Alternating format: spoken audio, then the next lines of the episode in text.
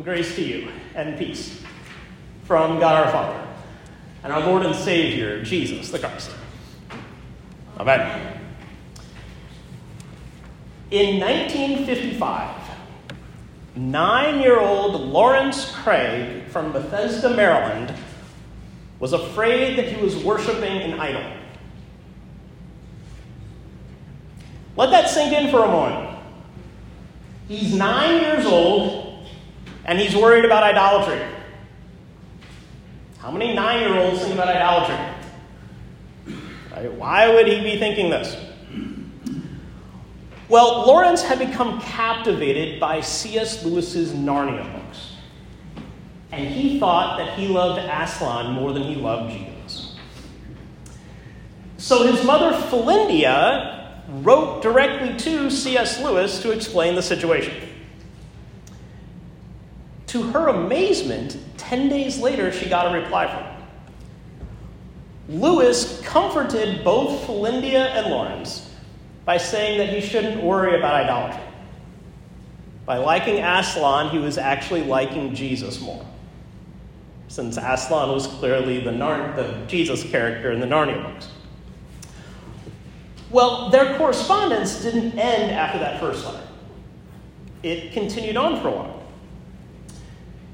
Two years later, when Lawrence was 11, he was getting ready to reread the entire Narnia series.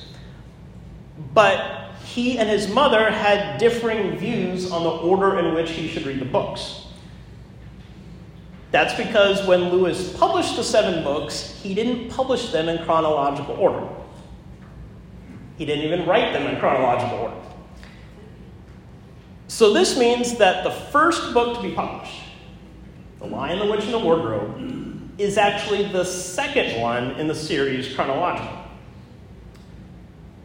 Right? It's kind of like how the, the Star Wars movies came out 4, 5, and 6, and then 1, 2, and 3, and then 7, 8, and 9. But Lewis's stories are even more out of sequence. The order in which they were published was 2, 4, 5, 6, 3, 1, and 7. So naturally, there's some confusion. Right? Should you read them in the order they were published? or should you read them chronologically? Lawrence thought chronologically. His mother thought in order of publication. So they wrote to C.S. Lewis to find out what the author himself thought. So on April 22nd, 1957, C.S. Lewis wrote the following to 11 year old Lawrence Dear Lawrence, I think I agree with your order for reading the books, chronological, more than your mother's order of publication. The series was not planned out beforehand as she thinks. When I wrote The Lion, the Witch, and the Wardrobe, I did not know I was going to write anymore.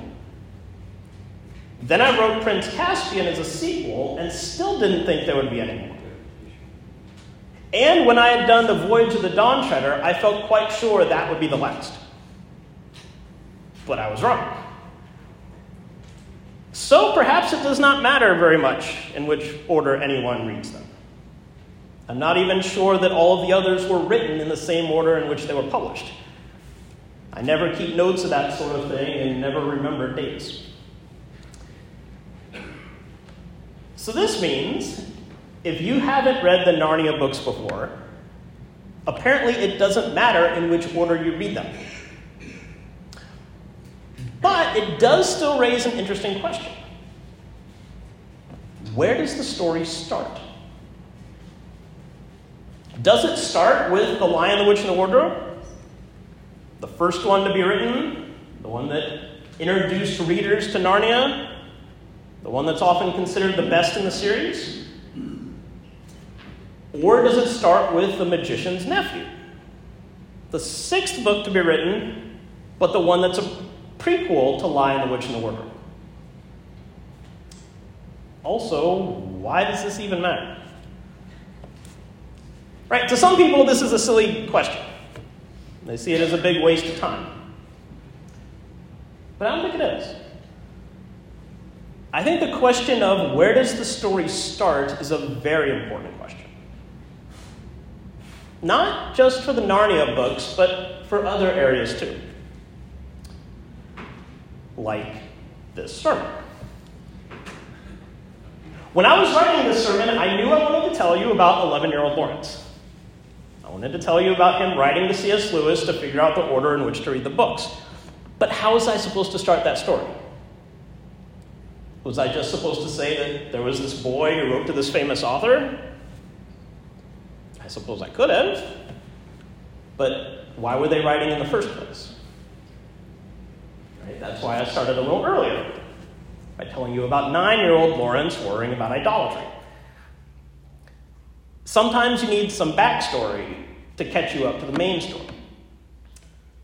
Sometimes the story doesn't start where you think it starts. Today's gospel reading is all about where the story starts. And in one sense, that's quite literal, because this is Mark chapter 1, verses 1 through 8. It is the very beginning of this first gospel account. And yet, these first eight verses might not really be the beginning at all. Well, let's look at it again. Chapter 1, verse 1 says, The beginning of the good news of Jesus Christ, the Son of God. Then we get a quote from the prophet Isaiah, which is really a combination of a quote from Isaiah and a quote from Malachi. And the quote talks about a messenger crying out in the wilderness to prepare the way of the Lord. Then we're told about John, who's baptizing people in the wilderness. And John then says that someone more powerful than him is coming after him. There's a lot of stuff going on in these eight verses here. But did you notice something that's not here? Jesus. Aside from his name being mentioned in the first verse, Jesus doesn't show up in this reading. He's mentioned by name by the narrator and hinted at by John, but as a character in the story, he hasn't shown up yet. His first appearance will be in the very next scene when he comes to be baptized by John. So that means in the Gospel of Mark, we don't get any birth narratives for Jesus. The first time Jesus shows up is as an adult at his baptism. So, where does Jesus' story start? Does it start when he's baptized? Does it start with John the Baptist? Does it start with Isaiah and Malachi? Does it start with the famous birth story from Luke that we read at Christmas? Does it start with the first verse of this gospel, which says the beginning of the good news of Jesus Christ? It's a good question. Plus, what does that verse mean when it says the beginning? Right? This is where it really gets interesting. Many people think that these eight verses here are the beginning. That this is the little prequel story before the main story when Jesus shows up. This is like nine year old Lawrence being worried about idolatry. Right? It's the necessary background. But the beginning should be paired with the ending. And the ending of Mark is just as confusing. If you look in your Bible at the end of Mark, you will find three different endings. The original ending is at 16:8. There we hear that the women ran away from the empty tomb in terror and amazement and didn't say a word to anybody. That's where the gospel originally ended. Well, that can't be where the story stopped. Because we're still talking about the empty tomb today. Right? Somebody had to say something to someone. That's why you get the shorter ending of Mark and the longer ending of Mark, which were added later. But Given the abrupt ending of 16:8, many scholars think, and I quite agree, that the entire Gospel of Mark should be considered the beginning of the good news of Jesus Christ, the Son of God. Or, to say it a different way, that first verse isn't just an introduction to the seven verses that follow. That first verse is a title for the entire book. That's because the story of Jesus continues after those terrified women run away from the tomb. The story continues throughout history. It continues into our own lives. But we need to know the background first, right? We can't know how Jesus is working in our lives now without hearing from Scripture how he worked back then. Which raises another good question Where does your story start? Does it start today? Is today the first day of the rest of your life, as they say? Does your story start the day you were born? Does it start when your parents met? Does it start earlier than that? Or does it start when you made that mistake? Or when you broke that relationship? Or when you did that thing that still haunts you? Is that where your story begins? And where does Jesus fit into it?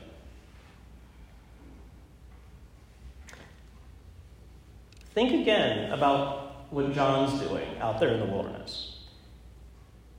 He's calling people to repent and be baptized.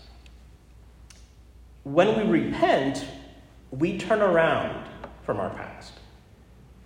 We move on to a new chapter in our lives. Or better yet, a new story. Right? Yes, as a character, you are moving on from one story to another. But like characters in literature, there's character development for you. You are not the same person you once were. And how does that happen? Because of Jesus. Right? Yes, you make certain choices in your lives, but Jesus is the one who ultimately changes you. This is what John was proclaiming after all. John was calling the people to make new choices and be baptized with water. But one who is more powerful than him will baptize people with the Holy Spirit. When Jesus changes you, it doesn't matter what story came before that. Like 11 year old Lawrence wondering where to start the Narnia books, it doesn't matter. When Jesus changes you and the story of your life in Him takes off, it doesn't matter how old you are or where you are in life. Your story up until then doesn't define you. Your mistakes, your achievements, your missteps, that's not who you are anymore. It's who you were, it's your backstory, but it's not who you are. Instead, your identity is found in Jesus.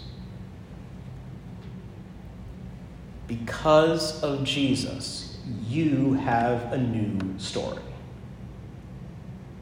You have a new beginning. You have a new life.